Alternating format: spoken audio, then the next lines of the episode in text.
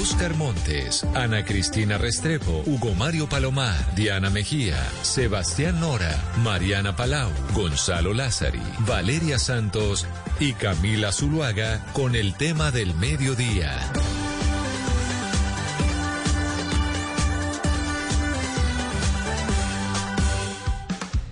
Las 12 del día, 16 minutos, aquí seguimos conectados con ustedes en Mañanas Blue. Ya saben, vamos desde las 4 de la mañana hasta la 1 de la tarde.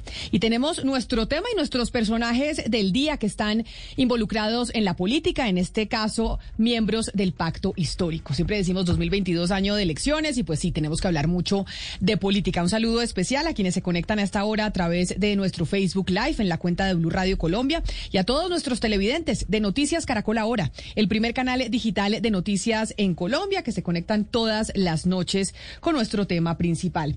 Pues hoy queremos hablar del pacto histórico y con los principales eh, miembros de la lista al Congreso, especialmente al Senado. Recordemos que el pacto histórico tomó la decisión de hacer una lista cerrada, cremallera, es decir, hombre, mujer, hombre, mujer, y todos aquellos partidos que hacen parte de ese pacto, pues tienen un cupo en esa, en esa lista. La cabeza es el senador actual, el doctor Gustavo Bolívar, quien nos acompaña a esta hora aquí en cabina en eh, Blue Radio. Senador Bolívar, bienvenido. Qué placer tenerlo de nuevo. Hace muchos años no lo teníamos eh, físicamente por cuenta de la pandemia aquí con nosotros. Sí, muchas gracias Camila. Un placer estar aquí en los estudios de Blue y hablar con sus oyentes. Bueno, y también nos acompaña el eh, senador Iván Cepeda del Polo Democrático, que también hace parte de esa lista. Él sí no presencialmente nos acompaña de manera virtual. Senador Cepeda, también es un placer contar con usted. Gracias Camila, un saludo muy cordial a usted, a su equipo y también a mi compañero Gustavo Bolívar. Bueno, quiero, preguntarle, senador Bolívar, sobre una entrevista que usted le dio esta semana a nuestros colegas del periódico El Espectador. Una entrevista, de hecho, que salió publicada hace dos días. Se la, se la dio al periodista Juan Sebastián Lombo, en donde ahí pues se desató eh, toda una tormenta porque usted habla de cómo eh, necesitan que César Gaviria llegue al Partido Liberal. Y yo antes de, preguntarle por esa entrevista y de si necesitan o no que César Gaviria llegue al Partido Liberal, esa respuesta y esa es una posición solo suya o es una posición de todo el pacto histórico? Bueno, primero tengo que aclarar que es posición mía. Ok. No, no es del pacto histórico.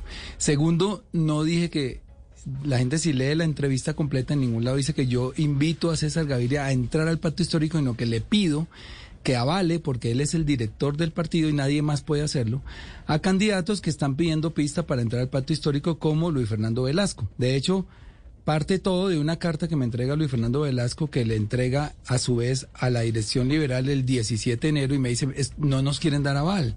Y yo soy del Partido Liberal y sin el aval no puedo ir al pacto histórico. Entonces, en esa carta que la publiqué esta mañana en, Twitter, él, expresa y le dice al al director, al expresidente Gaviria, pues que el pacto histórico contiene en su programa los ideales del Partido Liberal y que mal harían volver a la, a la, a la derecha, donde estaban hoy, por cuenta de la, de la alianza que hicieron en 2018 con el Uribismo, y no retomar las banderas del partido, que no son otras que las luchas sociales, las luchas populares, la inclusión de las minorías, la búsqueda incansable de la paz, etcétera, y le está pidiendo que prácticamente retome la senda histórica del Partido Liberal. Y no y yo lo que estaba haciendo con estas respuestas es como también presionando un poco para que esa ese aval se dé porque a nosotros nos interesa tener a Luis Fernando Velasco en la en la consulta de marzo del pacto histórico. Claro, y él ha dicho y ha, manifestado en estos micrófonos, de hecho, que está ahí en el pacto histórico. Pero entonces ayúdeme, senador eh, Bolívar, a interpretar esta respuesta que usted eh, le da al periódico El Espectador cuando dice necesitamos al Partido Liberal para ganar. Y eso depende de lo que se negocie. Ellos, como son el partido de la reivindicación social, pueden decir queremos tales y tales ministerios. De hecho, dejamos una puerta abierta para la vicepresidencia, que eso obviamente usted se imagina el incendio que generó adentro del pacto histórico, entre otras, por ejemplo, Francia Márquez, que ya ahorita le preguntamos al senador eh, Cepeda, que la avala el polo democrático, y dicen, bueno, pero entonces, ¿para qué una consulta? Bueno, mire, yo no me refería, yo digo, si ellos son los partidos de la reivindicación social, yo no hablé de ministerio, no, bueno, puede que lo haya dicho en algún momento, me retractaría, pero yo lo que dije es, el Partido Liberal como ganancia puede obtener recuperar su grandeza, recuperar su prestigio y, es, y, y realinderar a sus mayorías, porque son bases que ya están hoy con el pacto histórico, hacia un partido que hoy perdió el norte, que hoy perdió la identidad. Eso fue lo que dije. Ahora, si hablamos de gobernabilidad y hablando en términos prácticos, pues obviamente si un partido liberal entra a, a, a cogobernar un, o, o, no a cogobernar, sino a formar parte de una coalición que está de gobierno, pues obviamente yo no sé, yo no me meto hasta allá cuán, qué se les puede o qué pueden pedir. Yo lo que hablé de la vicepresidencia es que si el 13 de marzo, que nos va a mostrar una realidad, el 13 de marzo la realidad del país hoy puede cambiar, la realidad política me refiero, o uh -huh. electoral. Y si de repente los el centro quisiera entrar al pacto, ya no al pacto, sino a la primera vuelta y hacer y conformar una coalición para ganar en primera vuelta, yo lo que dije es, también es posición personal, tendremos que dejar abierta la puerta a que también nos pidan la vicepresidencia. Uh -huh. Eso es una cosa que puede pasar y, o puede no pasar. No solamente ellos, también el Partido Liberal o el centro. Como tener abierta esa, pues, esa posibilidad de sumar y no eh, conformar una, una, una fórmula entre nosotros mismos, que es lo que estaba supuestamente eh, pactado hoy, pero mm, yo sé que Gustavo Petro les ha pedido, fui testigo de eso, que por lo menos dejen la puerta abierta para hacer alguna, mm, para el que tenga un margen de maniobra de última hora en esos cinco días que van a pasar después del 13 de marzo, que es, es, el plazo establecido por la ley para que ellos designen sus vicepresidentes. Ok, pero entonces déjeme preguntarle ahí al senador Iván Cepeda, que es del Polo Democrático, que además le dio el aval a, la, a Francia Márquez, que es precandidata, que va a la consulta. Y entonces uno dice, senador Cepeda, ¿están ustedes en el Polo Democrático de acuerdo con eso que plantea el senador Bolívar? Porque uno dice, si no era para encontrar la fórmula vicepresidencial, ¿para qué la consulta?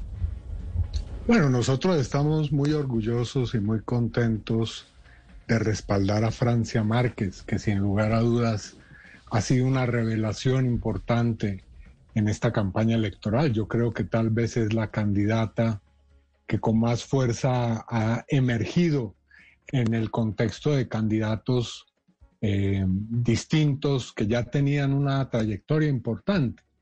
Así que lo primero es dejar muy claro que el Polo Democrático se siente orgulloso eh, de Francia, de la campaña que está haciendo, de los debates que está sosteniendo y respalda sus puntos de vista.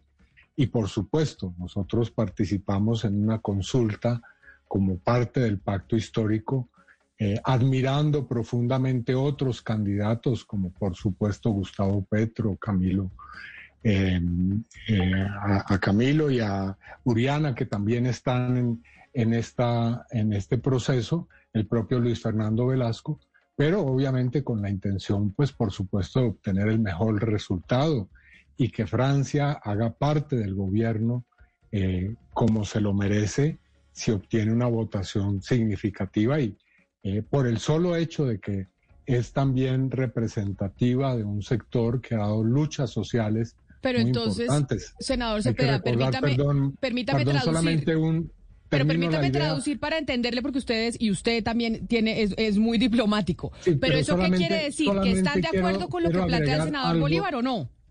Quiero agregar algo simplemente sobre Francia. Francia ha sobrevivido a atentados contra su vida por defender sus causas. No, nosotros estamos porque Francia sea la fórmula vicepresidencial de Gustavo Petro, por supuesto. Uh -huh y para eso participamos en esta consulta. Ahora bien, eh, el pacto histórico es un proyecto de gobierno, es un proyecto de transformación y con relación a lo dicho por, eh, eh, por Gustavo en la entrevista del periódico El Espectador, yo quiero señalar lo siguiente. No hay una decisión tomada en el seno del pacto histórico sobre alianzas de gobierno por, eh, en la circunstancia de que ganemos eh, esa posibilidad. Pero es evidente que el gobierno que va a presentar el pacto histórico al país es un gobierno de coalición política. Nosotros vamos a, sabemos, somos muy conscientes que hay que gobernar con otras fuerzas, distintas al uribismo, por supuesto, y a la extrema derecha, en este país. Necesitamos concertar una política de largo aliento para reformas de fondo Y el nombre de pacto histórico no es simplemente un nombre decorativo. Nosotros sí queremos llegar a un pacto con muchas fuerzas que son distintas al espectro progresista y de izquierda, que van y pasan por el centro político e incluso por sectores que podríamos decir han desempeñado un rol dirigente en este país para tener gobernabilidad y obviamente sobre la base de un programa político de transformaciones de, pero, llegar a una posibilidad de gobierno. Senador, sí. Es que hay algo que yo no entiendo en su discurso y es, pues, usted siempre ha sido una figura tan importante eh, de la oposición, siempre ha hablado de la necesidad de una renovación, justamente nos está hablando de eso, y siento en su respuesta que usted está tratando de justificar la llegada del Partido Liberal en cabeza de César Gaviria a una posible vicepresidencia eh, de un gobierno de pacto histórico. ¿Eso cómo puede ser renovación? Valeria, Perdón, para que aquí no nos confundamos. Yo acabo de hablar claramente de la vicepresidencia. No sé si me escuchó lo que dije sobre el particular. Si quiere, lo repito. Nosotros estamos en una consulta y con un nombre muy claro que es Francia Marca. Eso debe quedar claro. Ahora bien, si usted me pregunta cómo vamos a gobernar en caso de ganar las elecciones, sí vamos a concertar con otras fuerzas políticas. Y esto no es nuevo en la izquierda. Usted que me dice que yo soy una figura de oposición, sí lo soy y he sido radical en mis posiciones de oposición. Pero también debo recordarle, Valeria, que cuando llegó el momento de votar por eh, un gobierno que podía garantizar un pacto de paz en Colombia, también fuimos los primeros en decir que había que votar en ese momento por la paz, que significaba reelegir al entonces presidente Juan Manuel Santos. Así que si me pregunta si vamos a buscar alianzas para hacer posible la paz, la reforma rural que requiere este país, un plan de choque para salvar a la economía en, el estado lamentable en el que la deja este gobierno, sí, vamos a buscar alianzas de muy amplio espectro. Y ahí está incluido, eh, senador Bolívar, como usted dijo, el Partido Liberal y pues César Gaviria. Pues uno hace coalición con los partidos que tengan mayor identidad ideológica y programática. No lo haríamos con el Centro Democrático, no lo haríamos con el Partido Conservador. No quiere decir que no esté, ojo, mire que aquí está pasando algo interesante en las regiones. Yo estuve en una reunión en Cartagena hace dos días donde apareció un señor, me dijo, yo soy conservador, pero quiero estar aquí porque ya me cansé. Hay gente del uribismo que ha llegado. A pero pero si hay identidad programática cuando uno ve, senador Bolívar, que el Partido Liberal apoyó a Iván Duque. Entonces uno pero dice... Es que ¿Cuál identidad programática? la identidad programática con el partido sí, y, y, su historia sí la tenemos. No la tenemos con Gaviria. No la tenemos es con quienes tomaron la decisión de irse al uribismo mi crítica hacia él se mantiene intacta, porque alguien me dijo, ay, pero es que usted criticó No, lo sigo criticando. Me parece que se equivocó. Y esa equivocación le ha costado al país 250 y pico masacres que llevamos en la era Duque, 871 asesinatos de líderes sociales, el estado de la economía, como lo dijo mi compañero Iván, en un estado paupérrimo, el país endeudado, llegando a unos niveles de impagabilidad incluso. Entonces, él se equivocó. Le estamos dando la oportunidad al Partido Liberal de que retome la senda, la, senda de sus luchas sociales, que son las que representa hoy Gustavo Petro y el pacto histórico. Entonces, yo sí quiero aclararle a Valeria también que yo no invité a Gaviria, yo lo que lo invito es a que le dé el aval, que le dé la libertad a sus, a sus eh, senadores o a, sus candidatos de ir donde quieran, porque ni siquiera hasta la vocación de poder perdieron porque no tienen ni candidato. Pero entonces usted cree que se arrepintió de la entrevista, senador Bolívar, como que hay cositas que usted dice no, no, lo que pasa es que haber dicho. El titular no se compadece con lo que hay dentro. Yo no invité a, a Gaviria, es que la gente está pensando que Gaviria va a ser el vicepresidente o cosas así, no, ni remotamente. Comenzando porque con Gaviria en lo económico hoy tenemos una distancia enorme por la ley 100 que queremos llegar Por la apertura económica del 1991. Exacto, por el neoliberalismo que es el que nosotros llegamos prácticamente a como a, darle un golpe de mano de, de, económico, digamos, en el sistema económico nosotros nos diferenciamos totalmente. Nosotros queremos apostarle a una economía capitalista, pero muy más tirada hacia la socialdemocracia, hacia la hacia el progresismo y no hacia el neoliberalismo, que es el que hizo agua en esta pandemia y le demostró al mundo que al vender los derechos de la gente, pues las desigualdades habían crecido enormemente, no solo en el mundo, sino en Colombia. Nosotros hoy tenemos un país totalmente desigual y esa desigualdad nació de esa política errónea del neoliberalismo y eso es César Gaviria.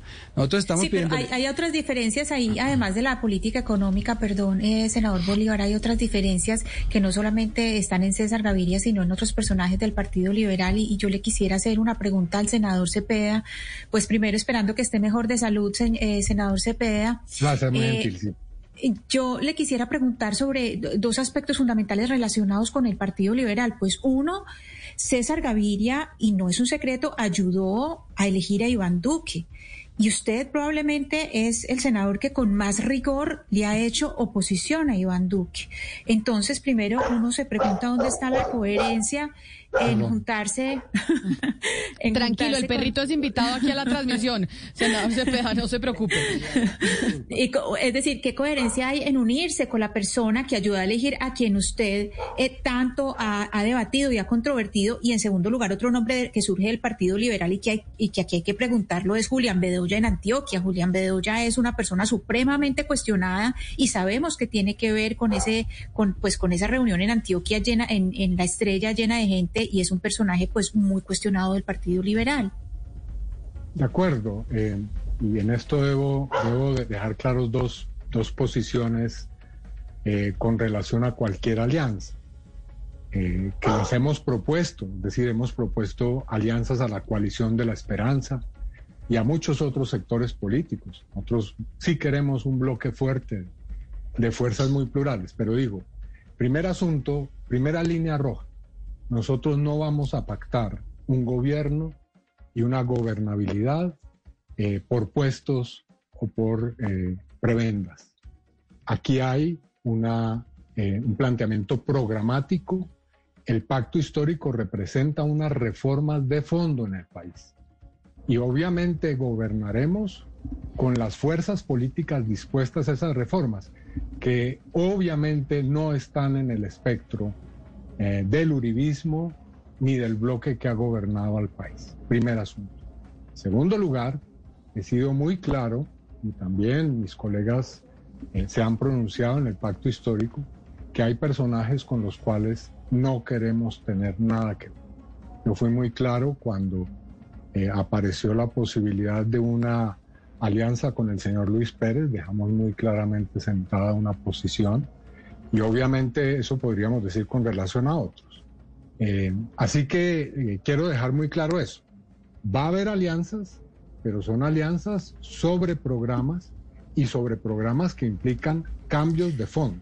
Y planteo uno que es, digamos, como un parteaguas.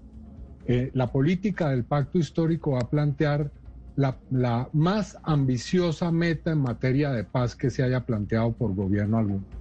Nosotros vamos a intentar no solamente el diálogo con el ELN, sino un acuerdo de paz con el ELN, resolver el problema de las disidencias y desmovilizar el clan del Golfo. Así que ahí hay un punto de toque de cualquier posible alianza.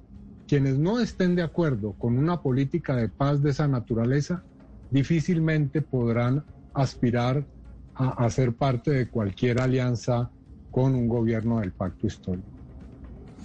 Sí, pero eh, acuerdos programáticos con, con, la clase política tradicional colombiana, eso, eso sí, pues no sé, creo que mucha gente no lo va a creer, senador Cepeda, y le pregunto también a usted, senador Bolívar, porque pues eh, no solamente César Gaviria, sino que ya también en las listas de, de Cámara y Senado del Pacto Histórico hay cantidad de políticos que representan esa vieja clase eh, política clientelista colombiana y muchos jóvenes, sobre todo jóvenes seguidores del petrismo y del pacto histórico, creen que ya no es un movimiento alternativo y que pues terminaron ustedes eh, eh, dándole razón a quien dice que el fin justifica los medios, con tal de ganar. Pues si, pues si fuera así no habría tantos ataques al pacto histórico. Si fuéramos, si ya estuviéramos incorporados, como usted lo, lo sugiere, a la tradicional, Sería incomprensible que desde que uno se levanta hasta que se acuesta lo que escucha en los medios son ataques uno tras otro contra el pacto histórico, contra Petro, contra Francia, contra Bolívar, contra quienes hacemos parte de este proyecto. No, somos profundamente incómodos y lo seguimos siendo. Y se intenta meterle a la gente o bien el miedo de que llegue Petro a ser presidente de este país, o historias como esas, que ya no somos ningún proyecto de cambio, ¿no? ni lo uno ni lo otro. Nosotros seguimos siendo un proyecto muy serio eh, de cambio político en Colombia. Iván, yo creo que la pregunta estaba dirigida a, algunos personajes que se cuelan. la pues pregunta estaba dirigida. Pues que además son parte de los primeros 10 puestos de la, de la lista al, al, Senado. responder, Gustavo, sobre eso. Y sucede, pero nosotros, por ejemplo, para ir al caso particular, que creo que es el único en las regiones, que fue la, lista de, Bolívar, del departamento de Bolívar, enseguida detectamos que había un nombre que no se compadecía con las luchas que estamos dando. Eh, de una vez descalificamos la lista, les pedimos a unas personas que renunciaran en el periodo en que se podía renunciar, que era antes del 20 de diciembre, según el calendario electoral, y esas personas no quisieron renunciar y nosotros abiertamente, y Gustavo Petro abiertamente, y Cepeda también, el, senador Cepeda y mi persona, hemos dicho, esa lista no se apoya. Nosotros no estamos apoyando la lista del Departamento de Bolívar, primero, por esos nombres cuestionados, segundo, porque no fueron capaces de cerrarla y no había una directriz desde el pacto histórico de que las listas debían ser cerradas y tercero no cumple con la cuota de género. Hay una sola mujer. Claro pero senador Bolívar hay una yo creo que mi compañero Hugo Mario y no sé si Hugo Mario lo interpretó bien habla por ejemplo de nombres como el que ya se ha dicho una y mil veces Roy Barreras o por ejemplo de Armando Benedetti que va hasta el baño con Gustavo Petro porque se le ve en eh, todas las reuniones. Roy, Roy para nosotros es fundamental aunque la gente no nosotros tenemos una estrategia que, que es la paz grande la acaba de describir en muy pocas palabras y con mucha, de manera muy certera, Iván Cepeda. Y para nosotros poder llegar a esa paz grande en poco tiempo, porque es que el tiempo corre y, en, y a medida que pasa el tiempo, pues el tiempo en Colombia dentro de la violencia se mide en número de muertos. Si nosotros podemos hacer esto muy rápido, va a ser más fácil y más, más beneficioso para el país. Y Roy Barreras es una persona que primero conoce las entrañas de los acuerdos de La Habana, estuvo inmerso dentro del, del acuerdo lo defendió posteriormente durante la implementación y también incluso una tutela de, Roy ayudó a recuperar las 16 curules para la paz. Para nosotros es fundamental Roy Barreras en el tema, es que nosotros no tenemos, eh, digamos, la experiencia que puede tener Roy Barreras en ese tema y para nosotros es fundamental tener a Roy Barreras ahí. No sé qué dice. Pero mire, sí, pero senador Bolívar. un comentario, si me permite. Sí, sí, claro que sí. que nosotros no hayamos hecho alianzas con sectores tradicionales de la política. Vuelvo al ejemplo que le, recordé ahora a Valeria con todo el, el comedimiento y es, nosotros hicimos un pacto con el sector del presidente Juan Manuel Santos para sacar adelante el acuerdo de paz. Lo hicimos. Y llevamos a cabo esa empresa con eh, el concurso de figuras políticas como Roy Barreras, precisamente. Entonces, aquí no hay que sorprenderse ni escandalizarse porque la izquierda colombiana y los sectores progresistas y otros sectores sociales lleguen a acuerdos con sectores tradicionales para realizar cambios. El problema es para qué hay ese tipo de alianzas. Eso sí es Yo dije ayer, y discúlpeme, le robo un minuto acá, que este no es el primer pacto histórico que hay en Colombia. Aquí ya hubo uno donde confluyeron fuerzas de izquierdas, representadas en el M19, de la ultraderecha, representada en el Movimiento de Salvación Nacional de Álvaro Gómez, y liberales, representadas en, Horacio Serpa. Ese gran pacto histórico parió para Colombia una constitución que malo o bueno es la que nos rige hoy, que no se ha implementado, y eso fue un gran pacto histórico, y miren, entre sectores tan diferentes. Sí, pero senador Bolívar, usted está hablando de unas personas que por más de que pertenecían a, partidos tradicionales eran personas que no tenían ninguna tacha. Ahorita el, senador Cepeda está hablando de que ellos pues dejaron una posición establecida alrededor de la candidatura de Luis Pérez. Estamos viendo también la del Pastor Sade, que ha cambiado pues de partido todos los días. Estamos ya hablando del caso en Cartagena que usted mencionaba. Estamos hablando de Armando Benedetti, que tiene también varias investigaciones. Roy Barreras, que usted lo acaban de de, defender y nos acaban de explicar. Todas estas figuras son muy polémicas. un segundo, y yo le quiero preguntar a usted. Pero Armando Benedetti dio paso, ¿quién, perdón, Camila, ¿quién toma estas decisiones ahí adentro? ¿Quién, ¿Quién toma las decisiones de estas alianzas? Porque el senador Cepeda decía nosotros dejamos claro que no estábamos de acuerdo con Luis Pérez, pero ¿quién está tomando las decisiones? ¿Cómo se están tomando Valeria, aquí hay cinco partidos con personalidad jurídica. Todas las decisiones se toman de manera colegiada entre los presidentes de los partidos. Incluso hay un, un colegio electoral un poquito más amplio donde se incluyeron partidos que no tienen personería jurídica. De modo que aquí el, el, el relato de que Petro es el que pone y quita con el esfero no es cierto y me lo puede desmentir Iván, que es pertenece a uno de esos cinco partidos que están dentro de la coalición. Pero, senador Bolívar, usted dice, Armando Benedetti, Armando Benedetti se hizo un costado, pero aquí no lo dijo en estos micrófonos Miguel Ángel del Río, es, oiga, desde ese círculo donde se están tomando las decisiones, que nadie sabe muy bien quién es el que las toma, a mí me tuvieron que sacar como parte de la cabeza de lista a la, a la Cámara en el Atlántico para meter a Medescaf, que es ficha de Armando Benedetti. Entonces, Armando Benedetti se hace un costado, pero tiene influencia dentro de la lista del Congreso, y Armando Benedetti viaja con, con Petro a España, va a los debates casi que se, en lo que uno ve, que se convirtió como en su mano derecha. Yo creo que en lo de ADMEC, con lo que yo al comienzo no estuve de acuerdo porque estuve impulsando la candidatura de, Miguel Ángel del Río, incluso estuve con él en Barranquilla varias veces. En, en esa decisión primó un poco más la estrategia electoral. Y es que nosotros también tenemos unas mediciones donde nos dicen, mira, están débiles en tales sectores, en tales estratos, eh, en tales eh, géneros y, y, en los estudios que hicieron dijeron, dijeron, para poder penetrar a ciertos sectores donde estamos un poco débiles, lo podemos hacer mejor con AdMedSCAF. ¿Y quién está manejando esa estrategia electoral? Benedetti. No. ¿O, quiénes son los magos detrás Benedetti de eso? hoy lo único que hace es manejar la agenda de, de Gustavo Petro. O sea, la mano derecha, secretario privado. No sé si secretario privado, pero es el que organiza la agenda. uno le dice, Benedetti, quiero ir a Tumaco. Espérate un momentico, el 13 de mayo, tengo libre tal día. Eso es lo que hace él hoy. Yo no sé digamos, en las decisiones nunca lo he visto. Yo hoy en una reunión de los presidentes de los partidos nunca lo he visto. Yo sí he asistido como cabeza de lista, pero en varias decisiones muy trascendentales para el movimiento nunca he visto a Benedetti. No sé si Iván me puede desmentir. Senador Cepeda. yo, lo que diría es lo siguiente. Nosotros hemos logrado en muy poco tiempo lograr, hemos conseguido un, un proceso de alianzas políticas muy sólido eh, que ha terminado en lo que era impensable hace un tiempo, una lista cerrada del conjunto de fuerzas muy importantes, cerca de 30 movimientos políticos y sociales que hacen un planteamiento eh, único al Senado y a muchas cámaras en este país. Y obviamente es un proceso que ha sido difícil, en el cual hay descontentos, hay situaciones muy tristes, a mí me dolió muchísimo que una persona tan brillante, eh, tan honesta, tan proba, porque lo conozco bien, eh, estando con él en un proceso jurídico, eh, hombro a hombro, como es Miguel Ángel del Río, no hubiera sido candidato. Pero también hay una nómina muy destacada de dirigentes políticos, mujeres.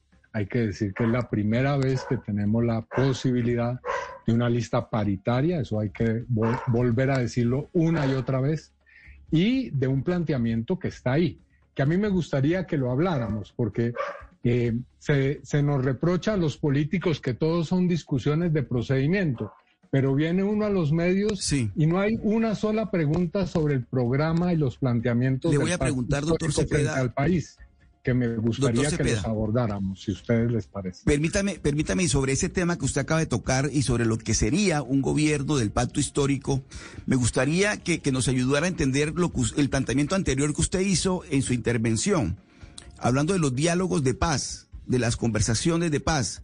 Usted dice que, que, en un gobierno del pacto histórico se deja abierta o se iniciaría negociaciones con el ELN, por supuesto, con las disidencias de las FARC y también con el Clan del Golfo.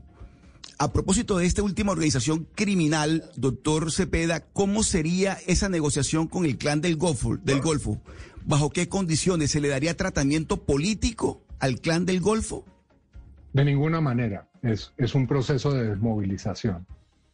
Y se daría eh, en las condiciones de lo que se ha llamado en Colombia, y frente a eso hay ya muchas experiencias, sometimiento o acogimiento a la justicia, con la posibilidad de que las personas que han hecho parte de esta organización, que es muy poderosa y que tiene presencia en muchos lugares del país, pues tengan unos beneficios judiciales, como se ensayó en eh, cerca de dos años bajo el gobierno del presidente Juan Manuel Santos.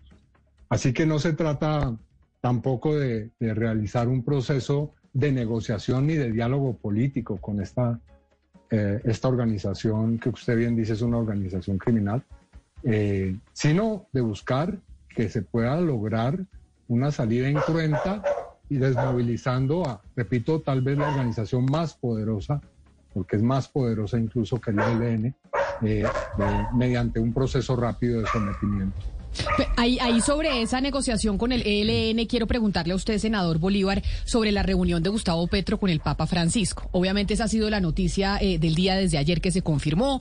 Muchos políticos están criticando por qué el Papa Francisco se reúne con un candidato presidencial y no con todos, etcétera, etcétera. Y yo tengo una teoría, y a ver si usted eh, coincide conmigo, y tiene que ver precisamente con esa negociación con el ELN, porque a la Iglesia Católica le interesa algo de manera fundamental en Colombia y es ese proceso de paz con el Ejército de Liberación Nacional.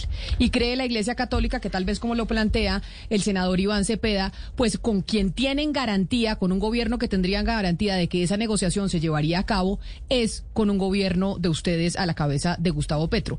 ¿Esa es principalmente la razón de la reunión? No, no sé.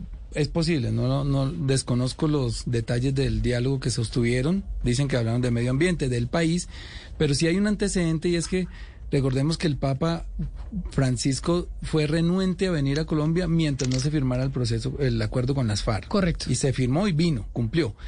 Eso quiere decir que sí tiene un interés en la paz en Colombia. Es posible que ese tema se haya tratado pero yo creo que el interés de, sentarnos con el ELN va más allá del Papa. Obviamente, si vienen sus buenos oficios para, para mediar, como que la iglesia sea mediadora, como lo ha sido en varios procesos, bienvenidos.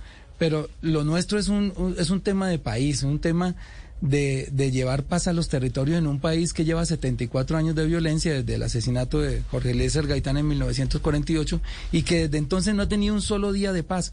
Y nosotros, viendo, viendo que durante este gobierno esas cifras de violencia crecieron, porque yo le, le cuento, después de la firma del acuerdo, Hubo siete masacres en 2016 y nueve en 2017, pero ya en 18 empezó a escalar, llegamos a, a 26, en 39 el año siguiente, 91 masacres en 2020, 96 el año pasado y ya llevamos 14 en un mes. Entonces esto se está volviendo ya nuevamente la violencia de los años 80. Claro, pero pero tienen, pero creen ustedes que tiene de verdad el ELN intención de negociar, así sea con ustedes, porque incluso hay personas que han acompañado los procesos de paz con las FARC y están de acuerdo con una salida negociada al conflicto, pero dicen, oiga, tal vez el ELN no tiene la, la voluntad de negociar. Eso no sé si lo estemos explorando ya o si vamos a explorarlo, pero hay que saberlo. Y si no, si no existiera, y eso tiene que quedar claro, y lo dijo Gustavo Petro en alguna respuesta, si no existiera esa decisión del ELN de negociar, que yo creo que sí la va a tener, pues seguramente tenemos que usar los recursos del Estado para también pacificar por esa parte, porque no podemos eh, mantener eternamente una guerra, que es lo que hemos tenido. Correcto. Una guerra eterna que nunca tiene fin y nosotros tenemos que primero agotar las vías del diálogo, que es lo que sabemos. Senador Cepeda. Un, un, un, un punto que es fundamental. Con el ELN se logró avanzar al punto de pactar una agenda que está, en estaba avanzando de una manera exitosa y se logró hacer un alto al fuego que tuvo también resultados humanitarios muy significativos. Entonces, volver a la discusión de si el ELN tiene o no voluntad, a mí me parece que es un poco retórico. Lo que hay en este momento es que retomar eh, donde se dejó ese diálogo y avanzar a concluirlo exitosamente. Yo creo que eso es perfectamente posible. Pero, senador el Cepeda, mire. El ELN ha reiterado en múltiples oportunidades que está dispuesto a avanzar en esa dirección. Pero mire, yo le hago una pregunta y sobre todo hablando de propuestas, un candidato presidencial que está marcando después de Petro muy bien en las encuestas, que Rodolfo Hernández dijo, ahí lo que se tiene que hacer es un otro sí y que ellos se sometan al proceso de paz eh, que se firmó con la guerrilla de las FARC, porque no nos vamos a gastar otra vez cuatro años, presupuesto, viajes, etcétera, porque eso es una infraestructura importante que le cuesta al país. Y el ELN no se quiso sumar en su momento a esa negociación que tuvieron con las FARC. pero, pero, déjeme, pero déjeme le pregunto, ¿por qué, ¿por qué razón?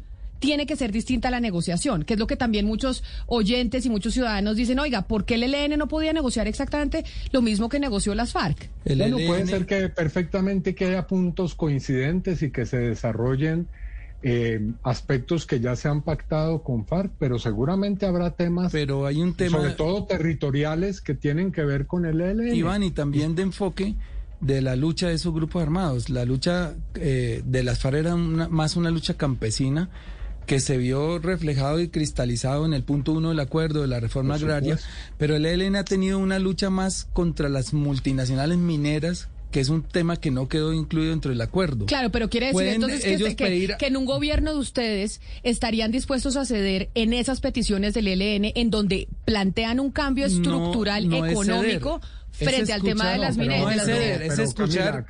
no es ceder, es, es, dialogar y es pactar. No, no, no. no, va a haber un cambio estructural del país. Lo que se están pactando en esos acuerdos, y, y, eso fue lo que se dijo con relación a las FARC, que iba a haber una, una entrega del país a las FARC. Mm. ¿Cuál entrega? Simplemente se hizo un intento de mediana reforma rural que todavía no se ha llevado a la práctica y de una mediana reforma política que tampoco se ha llevado a la práctica. Y el desmonte del narcotráfico a través del punto 4, que ese ha sido el gobierno el culpable, que no simplemente porque no le entregó los recursos al PENIS y no se ha podido sustituir los cultivos de coca. Eso es lo que pedían ellos. De acuerdo. Ahora, que, un candidato diga que nos vamos a gastar en yendo a, a unas negociaciones y no se entienda que lo que le cuesta al país es precisamente ese conflicto armado que ha dejado pues una estela de muertos y de voladura de oleoductos y de recursos invertidos en armamento y de departamentos en los cuales no se sabe quién gobierna. Yo, déjame dar una cifra y Iván, déjeme dar una cifra ahí nomás. Mira, Colombia tiene más o menos un promedio 5 millones de turistas, cuatro a veces cuando estamos mal. El, con la firma del acuerdo creció, y lo pueden encontrar en todos los periódicos, 30% el turismo para hacia 2017. Cada turismo, cada turista le deja al país un mil dólares más o menos en promedio. Y si entra un millón más de turismo, pues de turistas, pues multipliquemos lo que vale ir a La Habana y llevar un avión y llevar testigos y eso, o a donde se citen eh, los, los, nuevos diálogos, eso, no, eso es minúsculo con relación a la ganancia, no solamente para el empresariado colombiano, sino para la gente en términos de tranquilidad. Y en vidas humanas, cada vida humana cuánto le cuesta al país en términos de producción, etcétera. Yo creo que no, no, no es un gasto eh, que se pueda comparar ni justificar con relación a la ganancia que obtenemos si llegamos a tener nuevamente otro grupo desmovilizado como el ELN. Ok. Senador Bolívar, pero hablando del ELN, eh, quiero preguntarle por eh, una declaración que esta mañana ha hecho el ministro de la Defensa, Diego Molano, a propósito de la captura de seis presuntos integrantes de esa guerrilla, entre ellos quienes habrían atentado contra el SMAT de la policía en Puerto Rellena el 7 de enero aquí en Cali. Dice el ministro Molano textualmente que esa operación llamada San Rafael lo que demuestra evidentemente es que hay una relación entre el ELN y algunos criminales, dice él, de la primera línea que han cometido actos vandálicos. ¿Qué, qué opinión le merece a usted que este pronunciamiento del ministro? Si hay pruebas que los judicialicen, para eso está la, para eso está el Código Penal. En lo que nosotros no estamos de acuerdo en que se aplique la pena de muerte en las calles, porque en el debate que le hicimos al ministro Molano, cuando aparecieron las cifras de mutilados oculares, de muertos en, las manifestaciones, él, él, argumentaba, es que incendiaron un CAI, es que prendieron un bus. Y yo le decía, ministro Molano, muéstreme el, el artículo del Código Penal o el artículo de la Constitución donde dice que quemar un CAI da pena de muerte. Entonces, si los jóvenes que dice el, el, ministro están relacionados con el ELN, pues obviamente tienen que judicializarlos y aplicarles la ley que es lo que hay hoy. Yo no me opongo a eso, ¿quién se va a oponer a eso? Pero lo que habría que preguntarle al ministro es por qué, por qué no dice los nombres de las personas contra las cuales se está lanzando la acusación. Porque eso es lo mismo que decir que, por ejemplo, FECODE está adoctrinando a los jóvenes en los colegios. Es decir, es lanzar una acusación, contra todo un sector de la población. Todos los jóvenes que están en la primera línea, según el eh, doctor Molano, hoy pueden ser judicializados por ser parte de una alianza con el ELN. Imagínense la, el tamaño de la irresponsabilidad de este ministro, a quien hemos, eh, le hemos hecho debates de censura eh, buscando que deje la cartera porque francamente su administración ha propiciado el crecimiento exponencial de la violación de derechos humanos en Colombia como lo han constatado múltiples agencias internacionales. Es un ministro totalmente irresponsable y temerario en sus acusaciones. Pero ya como usted nos dijo que teníamos que hablar eh, de propuestas, nos queda un poquito tiempo, pero tenemos eh, dos eh, últimas preguntas. Una, Sebastián, sobre temas de economía y la asesoría que recibiría la campaña de, de Gustavo Petro de personajes importantes del exterior. Sí, Camila, es que no, nos quedó muy claro tampoco a los oyentes, senador Bolívar, el tema de la visita y, asesoría de, del economista Piketty al pacto histórico, porque sale esa famosa foto después del evento en la Universidad Nacional y, Petro dice que Piketty iba a ser una suerte de asesor y al otro día eh, le cuento que entrevistamos a la persona, al economista que trajo a Tomás Piketty a la Universidad Nacional y no, no, no, fue claro en decir que hay una asesoría o un sello de alianza. Cuéntenos en qué va a consistir la, la asesoría o el vínculo de Tomás Piketty con el pacto histórico. Bueno, comienzo por decirle que estuve presente en esa charla. Sí. Obviamente. O sea que mejor eh, el que respuesta que es la suya. Es más, la foto, la foto la tomé yo, porque Petro fue sin periodistas. Eh, y tengo, y creo que voy a publicar, si me autorizan, es que estamos pidiendo la autorización, porque grabé parte de la conversación, pero lo que se dio ahí fue una conversación muy amigable de un admirador de Piketty, como es Gustavo Petro, lector de todos sus libros, al, al, al, al al, al, detalle de que uno de los libros que se llama El Capital, que tiene más de 2.500 páginas, Gustavo le dice, solo mencionas a Colombia una vez. Y él le dice, y, estás hablando de desigualdad. Y, y, Colombia es uno de los países más desiguales de la Tierra. Y Piketty admite ahí una, un mea culpa, etcétera. Y entonces, cuando, cuando Gustavo lo invita, que eso sí fue real, le dice que quisiéramos que usted nos asesorara en la política económica. Él dice que con mucho gusto que pues, habría que mirar los términos. Digamos, no hubo un contrato ahí que venga, ya soy el asesor de la presidencia. Primero hay que ganar la presidencia. Pero sí le vimos la intención porque hay una afinidad eh, tanto ideológica como yo, yo lo sentí personal. Pero, senador. Sí. Sí, senador Bolívar, quisiera que nos devolviéramos un poquito a la entrevista del, espectador. Pues ahora, eh, dentro de lo que nos han dicho ustedes, el senador Cepeda decía una propuesta que parece muy, que, y de lo que hemos estado hablando, que, es muy eh, tentador, que es la paz total, que es de lo que hemos estado hablando, o la paz completa, me parece que dijo el senador Cepeda. Y usted dijo en la entrevista del espectador que si no quedaba Petro de presidente, usted no se posesionaba. Y uno después de oír propuestas tan interesantes como esa que acaban de decir, pues uno como elector dice, bueno, ¿en qué quedamos? Entonces yo sí voto por usted y no es Petro, que es cuando más lo vamos a necesitar, usted se va a quitar. Yo, ¿En qué quedamos? Yo suelo ser muy honesto y por eso me gano muchos enemigos con lo que digo. Y a mí me parece que si Gustavo Petro no gana y no tenemos una mayoría en el Congreso, yo no sería capaz de ir a devengar cuatro años más un salario para no hacer cosas distintas a las que puedo hacer desde mis redes sociales y desde la calle. O sea, Pero ahí no sería cuando sería más necesaria su voz. Es decir, si, si no fuera una persona que está del todo metida por la paz, ahí no sería doblemente necesario tener una voz en el Congreso que defienda la paz. Sí, no, y seguramente si yo no me posesiono, pues, eh, y hemos sacado 25 renglones, se posesiona el 26, y yo creo que todos los que estamos ahí tenemos igualdad de capacidades. Yo lo que digo, y se lo dije a Gustavo Petro para aceptar volver al Senado, porque yo no quería volver, es Gustavo, nos damos la pela porque estamos a punto, él me dice, estamos a punto de coronar unas conquistas que hemos, por las que hemos luchado varias décadas muchas personas, entre ellas Iván, que está aquí presente. Le dije, tiene razón. Pero Gustavo, si usted no gana, si no tenemos la mayoría, yo no soy capaz de volver al Congreso. ¿Sabe cuántos proyectos he presentado? No, 66, trasnochas, lectura de libros, con mi UTL, y ni siquiera los ponen en el orden del día. Entonces yo no voy a ir a cobrar un sueldo por ir a mirar o hacer unos debates que yo puedo convocar. yo puedo convocar a debates por mis redes sociales.